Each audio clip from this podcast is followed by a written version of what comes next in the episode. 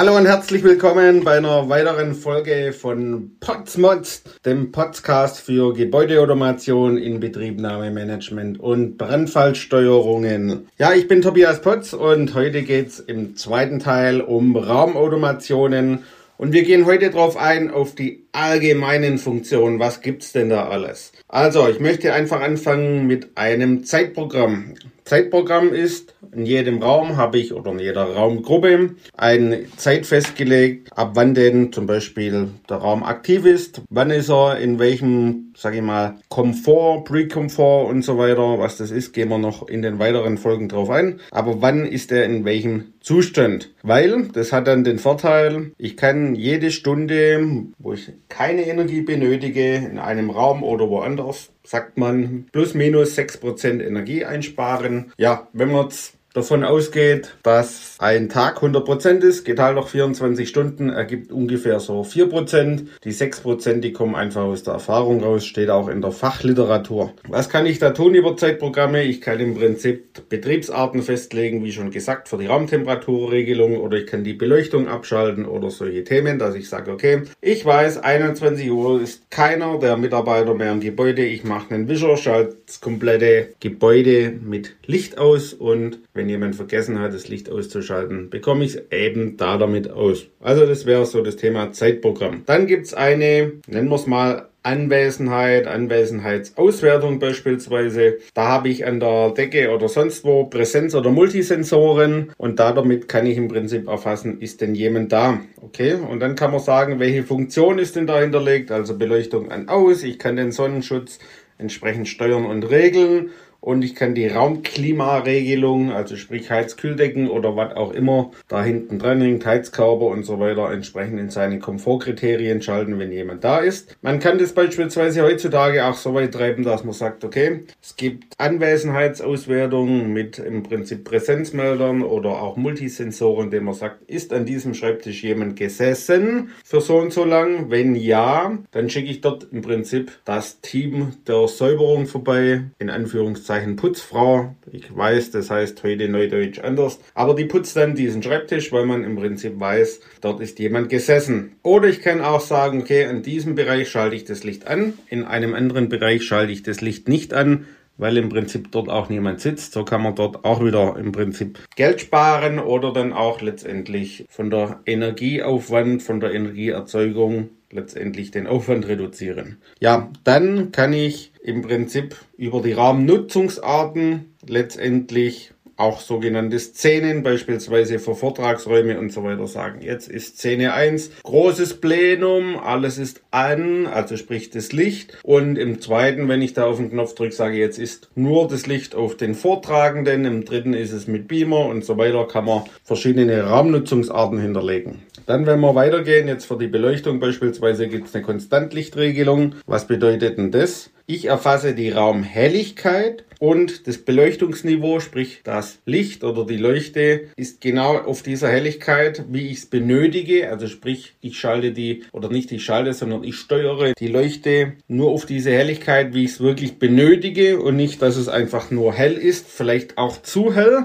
Und damit kann ich dann in etwa, wie es in der Fachliteratur heißt, circa 50 Prozent der Lichtenergie einsparen, wenn man im Prinzip das Tageslicht erfasst und dann letztendlich nur die Beleuchtung in diese, sage ich mal, einmal über die Präsenzerkennung, wo man sagt, ist denn überhaupt jemand da und zum anderen, wie hell muss es denn sein. Dann gibt es die sogenannte Tageslichtschaltung, das ist im Prinzip die abgespeckte Variante und die kommt immer nur dort zum Einsatz, wo man auch sagt, okay, dort kann ich was schalten. Und es ist im Prinzip dann so, unterschreitet das Tageslicht in einem Raum die geforderte Raumhelligkeit, schalte ich automatisch in einer Stufe oder auch in mehreren Stufen das Tageslicht dazu und sage dann, zack, jetzt ist es an und damit kann man dann auch so ungefähr, heißt 40% Energie sparen. Dann gibt es ein Automatiklicht, nennt man die Funktion. Ich nenne es einfach nur schaltbares Licht mit Präsenzerkennung. Kennt bestimmt der ein oder andere. Man sitzt auf der Toilette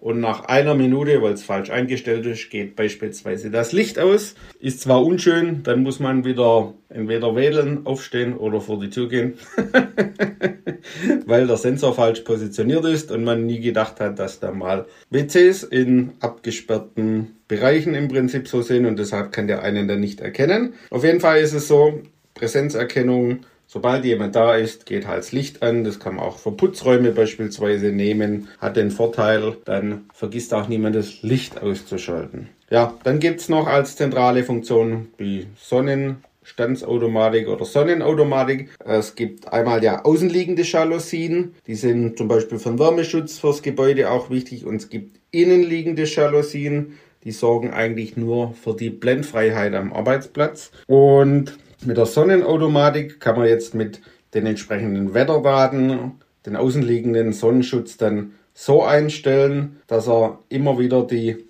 passende Position einnimmt. Also sprich, man fährt den Sonnenschutz der entsprechenden Lichtwirkung hinterher, die dann ins Gebäude kommt oder Strahlungsintensität. Und nach Ablauf von ja, dem einen oder anderen, wenn man dann sagt, okay, jetzt ist es richtig eingestellt, nach, Ablauf einer bestimmten Zeit fährt das Ding dann automatisch wieder hoch, weil der Himmel bedeckt ist. Und da damit kann man dann auch sagen, das fährt nicht die ganze Zeit hoch und runter, sondern stellt sich dann hin und wieder mal nach. Das bedeutet, ich habe da damit bei dem bedeckten Himmel eine Tageslichtversorgung im Gebäude trotzdem drin und habe da damit im Prinzip die Vorteile draus. Der Blendschutz, den tut man im Prinzip in der Regel so nicht einstellen, weil da ist jeder Mitarbeiter so ein bisschen komisch und verschieden. Den einen blendet es, den nächsten nicht, wie auch entsprechend der Schreibtisch dann steht. So, in diesem Zusammenhang gibt es dann die Lamellnachführung. Das ist im Prinzip, ja, das Pendant, aber ein bisschen verbessert. Und dort ist es im Prinzip so, wenn die Strahlungsintensität ins Gebäude kommt und man will letztendlich die Sonne ja weghaben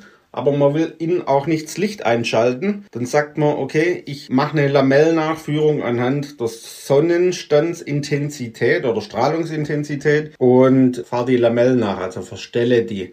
Hat den Vorteil, die Konstantlichtregelung macht dann nur noch den Rest dazu, vor allem in den Räumen, die weiter innen liegen. Und die Räume, die weiter außen liegen, die nehmen die Strahlung der Sonne auf, verblenden die, lassen die draußen, lassen aber einen Teil im oberen Bereich rein ins Gebäude, so bis drei, vier Meter, fünf Meter, man, je nachdem geht es meistens, und strahlen dann über die Decke ins Gebäude das Licht rein. Und damit kann man letztendlich dann auch noch wieder Energie sparen, wenn man dann eine Konstantlichtregelung hat, wie vorhin erklärt, die nur der Rest, was man letztendlich benötigt, an Licht ins Gebäude bringt und den Rest lässt man einfach aus.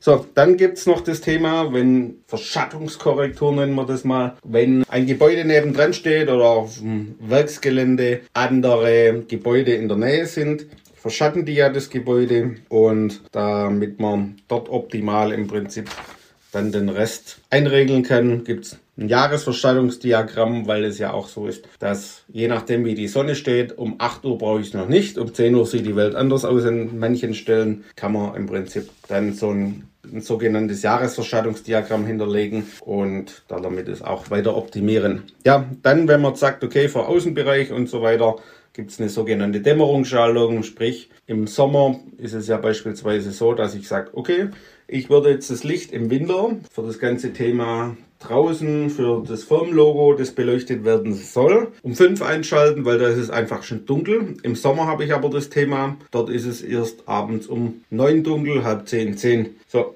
und damit man dann im Prinzip die optimale Zeitschaltung hat und das optimale Zeitschaltmoment, nimmt man eine sogenannte Dämmerungsschaltung. Ja, und jetzt kennt bestimmt auch der eine oder andere von euch das Thema mit dem Wind oder auch mit Eisbildung oder Niederschlag und diesen ganzen Themen.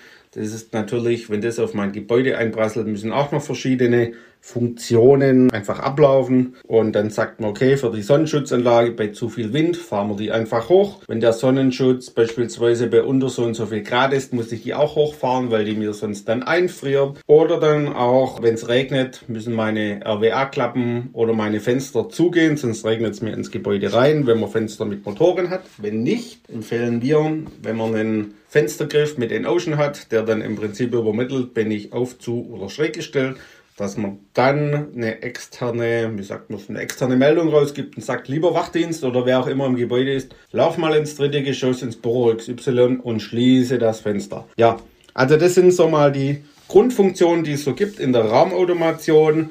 Und das war jetzt Teil 2. Wenn es euch gefallen hat, dann nehmen wir gerne eine 5-Sterne-Rezension oder einen Kommentar darunter. Und ich freue mich auf das nächste Mal. Da gehen wir dann auf die Themen ein. Funktionen der Raumklimaregelung. Also bis dann, euer Tobias Potz vom Building SWAT Team.